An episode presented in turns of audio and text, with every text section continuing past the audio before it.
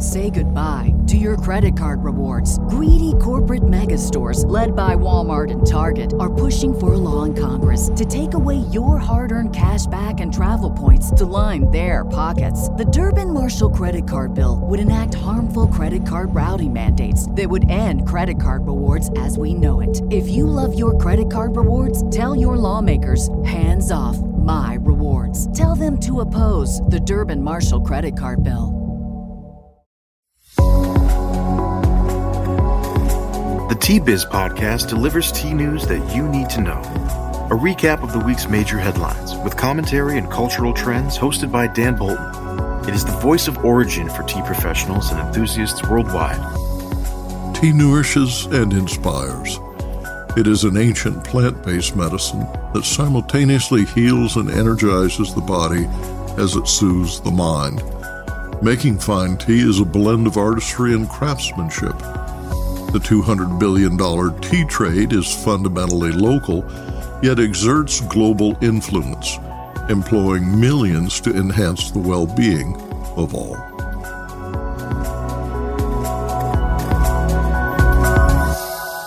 Hello, everyone. Here are this week's headlines. CVC is exploring the sale of its Kericho tea gardens. Unilever brands are not on the block. Dunkin' will soon begin selling hard tea at select U.S. locations. A study using UK Biobank data shows tea appears to lower the risk of gout. Plus, Phil Rushworth, one of the owners of Ottawa based ZhenTea, loves adventure camping, canoeing, climbing, and hiking. This week, he describes teas and techniques to help Tea Biz listeners enjoy special moments in the great outdoors. More in a minute, but first, this important message. What makes a perfect cup of Ceylon tea? The perfect cup is from the tea businesses that ensure the protection of all the children living within their tea estates. We salute Kelani Valley, Talawakelle, Bogawantalawa, Horana, and Elpitiya tea estates. Support Save the Children Sri Lanka. CVC is exploring the sale of its Kericho tea gardens. Unilever brands are not on the block. The private equity group that paid 4.5 billion euros for Unilever's tea business in July 2022 is discussing the sale of the Kenyan gardens and factories supplying its popular tea brands, including Lipton tea and infusions, according to the Financial Times. The newspaper reports three sources with detailed knowledge of CVC Capital Partners' plans. The Kericho plantation has a history of violence and sexual abuse allegations. Protests in recent months led to the death of one tea worker, the torching of several tea harvesting machines, theft of tea, and acts of vandalism. A Lipton spokesperson said the company had received a number of unsolicited inbound expressions of interest in its estates and would, quote, review this strategic question at the right point in time, end quote. The spokesman said that if CVC sold the plantation, it would retain the rest of the business, which processes and markets tea under several brands, including PG Tips, Brooke Bond, and Pukka Herbs.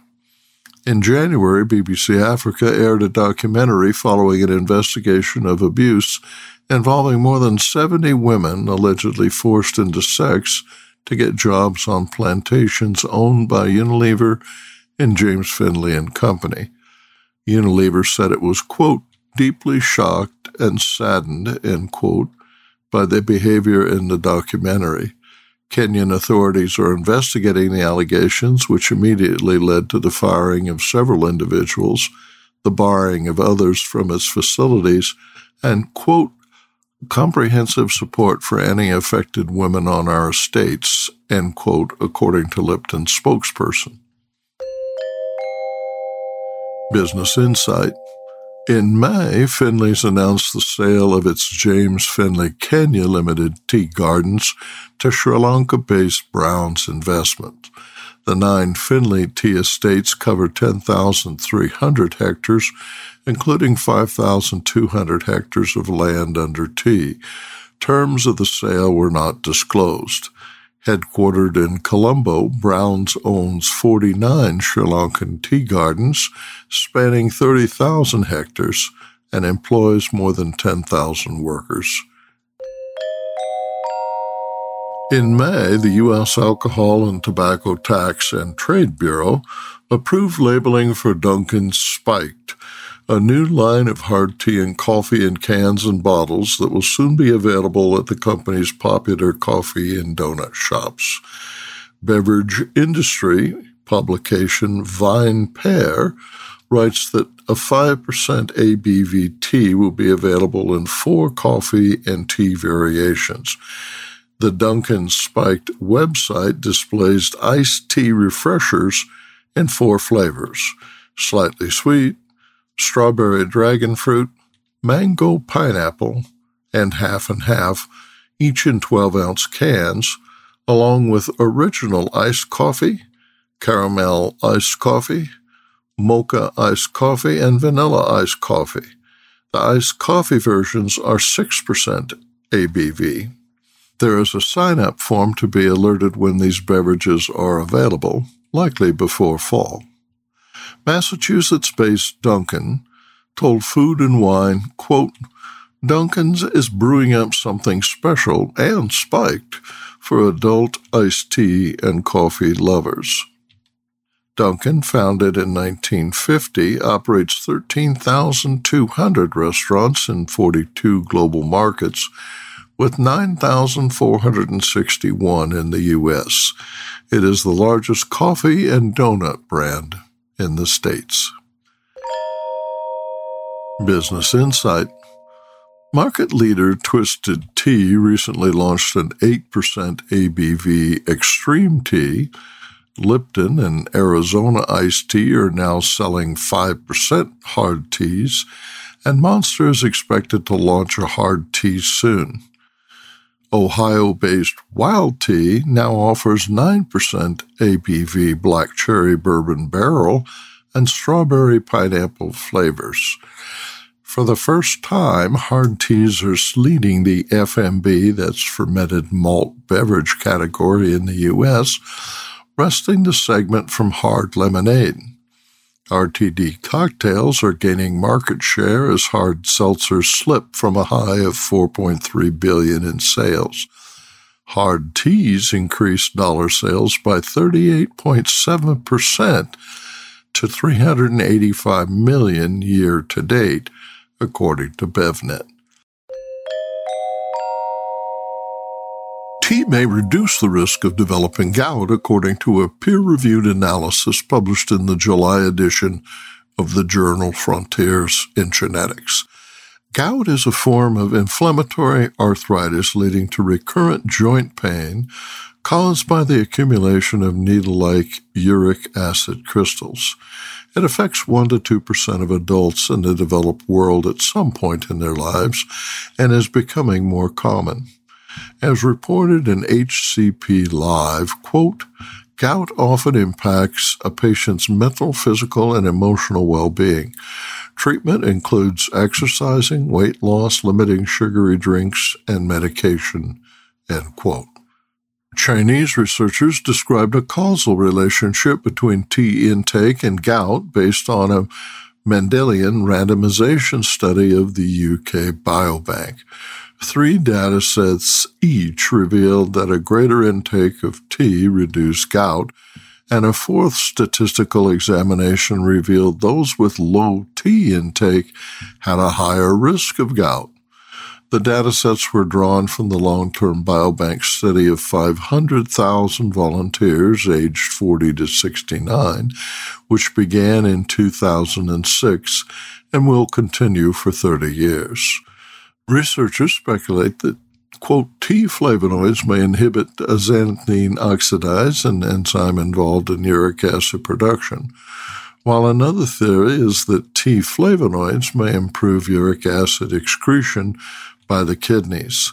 However, since observational studies may have numerous confounding factors, large randomized controlled trials are required to determine the effects of tea intake on gout. Different types of tea, such as green tea, white tea, and black tea, may have distinct chemical constituents and may result in different effects on gout, according to researchers. But these findings, quote, underscore the potential advantages of increasing tea intake for preventing gout. End quote. Aravinda Anantharaman in Bengaluru reports on tea auction prices for sale 30. India Tea Price Report for sale 30, the week ending 29 July 2023.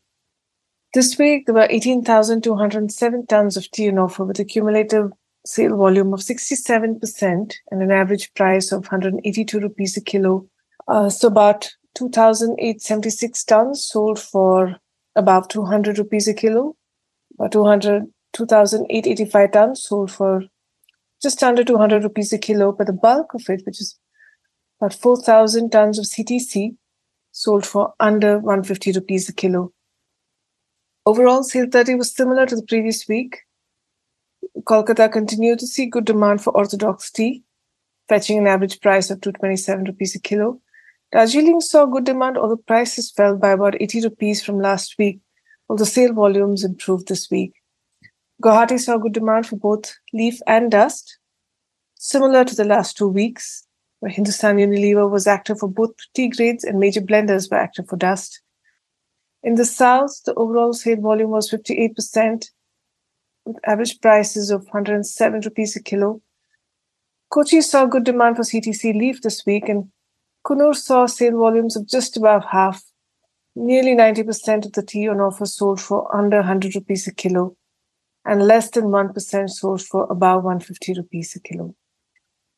In weather, this light to moderate rain predicted in Darjeeling, Jalpaiguri, uh, some rain likely in Assam as well.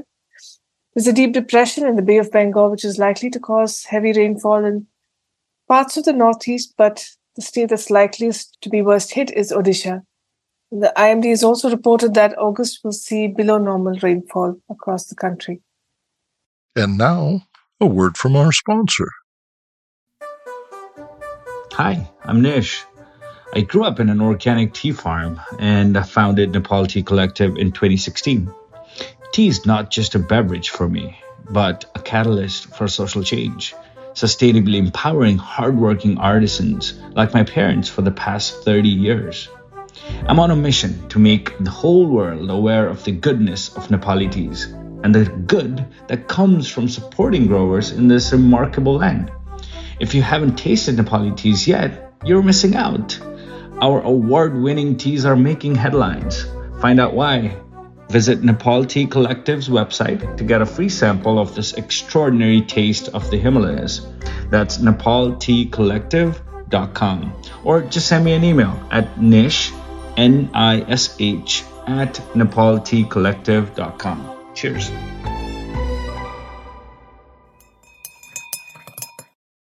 Phil Rushworth, one of the owners of Ottawa based ZhenTea, loves adventure camping, canoeing, climbing, and hiking. This week, he describes teas and techniques to help Tea Biz listeners enjoy special moments in the great outdoors.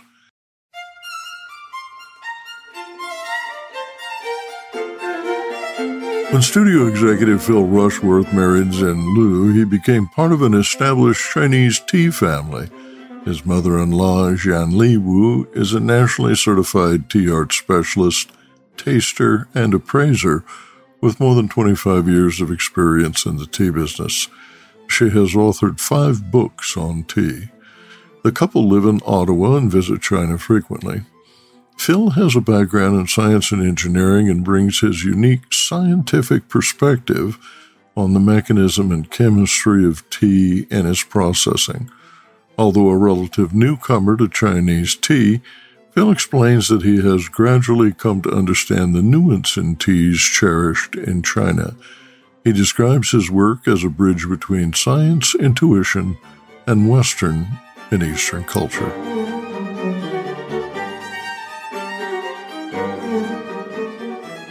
Phil, I just want to tell you how much I appreciate your coming on the Tea Biz podcast.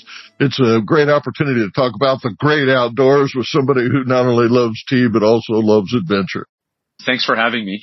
I'm super excited that you invited me to be here and I'm excited to talk about some of the adventures I've been on with tea, of course. The tea has sort of become part of my life, so I just bring it everywhere, but uh, I try to share it with folks. Some of the camping I do is, is a bit more outback and, and of course, but what I say is going to apply to folks who, even if you're car camping or you're at the cottage or you're just somewhere in a beautiful setting with nature, tea is, is intrinsically bound to nature. So it just seems natural to me to take it with me when I get out in nature. And when I get out in nature, I like to pu- push a little harder. I'm not, I'm not some kind of frontiersman or, or expert outdoorsman or anything like that, but I do enjoy paddling into the back country or maybe going on an extended hike on a, on a less travel. And there's really no better way to sort of cap off that experience than to bring along some, some delicious tea. There's a few ways to do it. You can go fancy and bring something really nice that can, that can cap off maybe an experience like uh, the Bow Glacier Falls. We brought a really nice tea up to that, up to that waterfall, up to the top of the mountains that surround Lake O'Hara. We brought a really nice rock tea. And for those for those kind of experiences, you'll want to prepare in a certain way. But I think I want to start off with something a little bit more simple for folks who are just getting into this. And that is, it, you don't have to go fancy, right? You can just bring a cake of shou pu'er, a tough, a tough as nails tea. Recently I was canoeing down the Madawaska and my canoe partner and I, we, we, we kind of, we parked the canoe and we had a look at this rapid and we decided, you know what? We can do it let's, let's shoot that rapid. And to make a long story short, we, we did pretty good coming into it. Zig this way, zag that way. We got chewed up and spit out on the last, on the last ledge. It was about a two foot drop into the waves. We almost made it, but we, we just took on too much water. Our friends on shore threw us a line and we were pulled to safety. Our canoe drifted off a couple kilometers downriver and we were able to retrieve it later. But after a day like that, which is, that was exciting. It was fun, but it's still uh, tiring. It's a lot of energy and, and you're going to get wet with a, with a tea like a, like a cake of shou pu'er or a cake of sheng or even white tea, a nice robust pressed tea. It doesn't weigh much. You don't need a big clunky container. You can literally just throw it in a Ziploc bag to keep it dry. That's pretty much the only thing you need to do is keep it dry, keep it out of the sunlight. And then when you're when your camp is set up and the sun is setting, you can boil some water and kind of unwind from all the excitement and just kind of soak it in. Like it really enhances the experience. One thing I marvel at is the water in the great outdoors. When hiking in the mountains, you might see streams literally springing out from the rocks or discover a pool of high mountain ice melt. At night, catch basins filled our canteens with rainwater. I collected samples for tea on recent trips, noting that the taste of water varies significantly at different altitudes on the mountain. The variety of water mirrors the terroir where tea grows. It's funny that you mentioned water because we did the same exact thing when we were in the Rockies. We started collecting Nalgene's of water from various locations, right? And we brought those back. And we actually have a YouTube video on the result of our water tasting. We picked given tea and we brewed that tea with the various waters we had collected from around the Rockies. And I think it is really interesting to see how the water, how the water plays in too. So, so that, that brings me kind of to some of those fancier locations. When, when you, sometimes when you go somewhere that's sort of glacier. At, at those times, it seemed it seemed appropriate to us to let's bring a really nice tea and have a little. It's nice to have those teas are fancy, so they need a little bit more care. I, lo- I love the pu'er or any sort of cake or really tough oolong, bald, bald oolong pucks or press tea. Those can be just, they're robust, tough as nails. Throw them in your backpack. Rigid container, totally optional. Just keep them dry, keep them out of the sun. You're good to go. We have a line of tea that we call, we call supreme tea. What does that mean? That means these are teas from the pristine terroir let's say of Hui or from Yunnan, but they come from the, the perfect terroir. They're processed to the absolute pinnacle of perfection. And you're going to want to brew these teas as, as properly. You're going to want to bring out, really bring out the best. So for these teas, we will bring a travel gaiwan, right? And on our website, we've got a bunch of cute sets, which you can just kind of you can purchase travel like a, a, travel gaiwan. It's made to pack down. The porcelain is kind of protected so it won't get smashed when you're when you're hiking.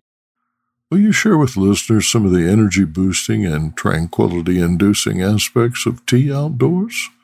One of the things too that's interesting about tea in the outdoors is, and it's a subtle one, it's not just the function of the tea. And by that, I don't just mean to wet your whistle. That's of course the function of the water in the tea. But we have this concept of, in the West, especially of cool drinks being refreshing in the summer. But in Asia, that, that's not a thing. It's, it's warm drinks all the time. And I think a lot of Westerners would be surprised if you try a white tea, hot or cold, it doesn't matter, but even hot, the effect will be cooling on the body. That's the nature of green and, white tea. Whereas the dark teas that I like in the evening are more, a little bit more warming. Black tea and dark tea have this warming effect because of the way they're processed. It's the way they affect the human body. So I would challenge folks who are are skeptical about a hot drink being able to cool them off on a on a hot day. Two things are going to happen if you try it, right? You're going to if you have a hot drink as your mid at your midday break, you are going to sweat. Do not be afraid. This is your body helping you cool off, right? That is one of the positive effects of hot tea. Second, after after the tea, if you continue to pay attention, just touch base with how your body feels after that, not only because of the sweat, but because of the, that cooling effect of the tea. I love a hot jasmine green tea. I was cottaging with my sister and her family and the kids were swimming off the dock at the lake and I, I just brought my, my little camp stove down and I started to boil water in the middle of the day and they're like, what are you doing? And I whipped up some, some jasmine green tea hot right on the, the, the dock there by the, by the water and we just shared some jasmine green in the middle of the day and it was really delightful and has that summery, summery fresh jasmine aroma.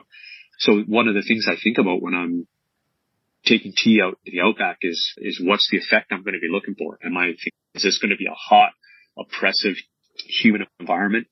If so, I'm going to try and pick teas that will help me deal with humidity. So I'll think about these, these kind of effects too when I'm, when I'm picking a tea sometimes to go hiking or canoeing or, or just cottaging.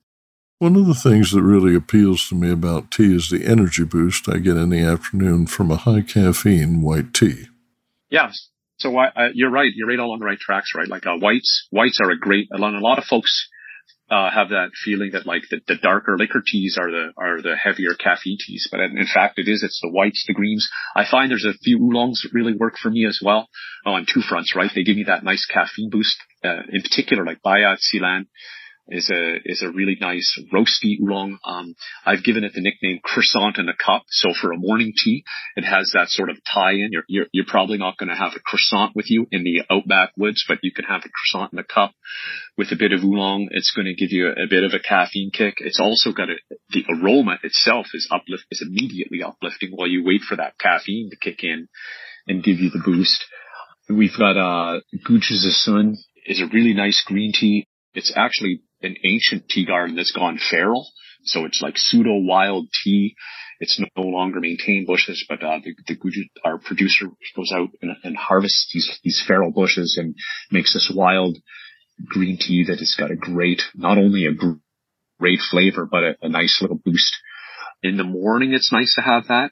It's also nice to have one kind of midday, mid afternoon when you get that little that little lull at, at around nap time, and uh, to, just to help keep you going. I'm fairly caffeine sensitive, but we end the night with a shou pu'er. I don't get a caffeine kick from it. I, I get more of a calming, you know, coming down, cap the day off. So You can even use tea at the end of the day. Um, you know, you'll want to pay attention to how any tea affects you individually because every tea is different, every person is different. If it works for you, great. If, but be mindful that it doesn't, because it works for me doesn't mean it's going to work for everybody. Will you share some suggestions on preparing and storing the teas you carry outdoors? So for storage, like the cakes are obvious, right? Ziploc and throw it in your backpack. There's nothing, there's nothing going on there. And the trickiest part about that is when you're, when you're making camp and you throw, have to basically empty your backpack all over the place. You just want to make sure you tuck that under something if you're used to clear Ziploc because, uh, it will only take light if the sun hits it, it's one, two minutes and the, the flavor is, you'll, you'll taste that, uh, and it won't be pleasant, uh, regardless of the tea. So keep it out of the light, keep it dry. But for the fancier teas, uh, you know, I think the Nalgene is a great idea if you're doing a cold brew or if you're just storing the leaf and you're going to add the water later. But Nalgenes are usually also about a liter. So there's quite a bit of empty volume since the leaf is just going to be, you know, covering the bottom of the, of the Nalgene, I would imagine. So our approach is we just have a variety of lightweight tins. We use, we have a bunch of tea tins kicking around. So we'll just, uh, we'll kind of load the tea tin either with the pre-measured amount of tea that we want for that outing, if it's a, maybe a shorter outing. But if we're on a bit of a longer haul, we might bring a, a bit of a larger tin and just have a bunch of tea and we'll just, you know, we, we don't really advocate the use of scales and weights and measures when you're making tea. We, we we're, we're more of intuitive brewers. We try to, on our YouTube channel, when we show folks how to brew, we do provide the water temperature and the, how many grams of tea, but we right away discourage people from fixating on that. use the liquor color to tell you when that tea is ready.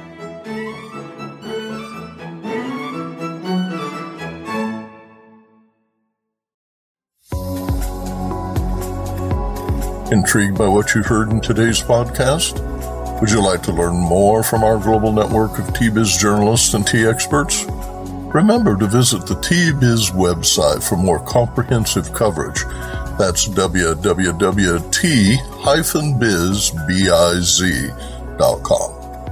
Thanks for listening. Farewell till next week.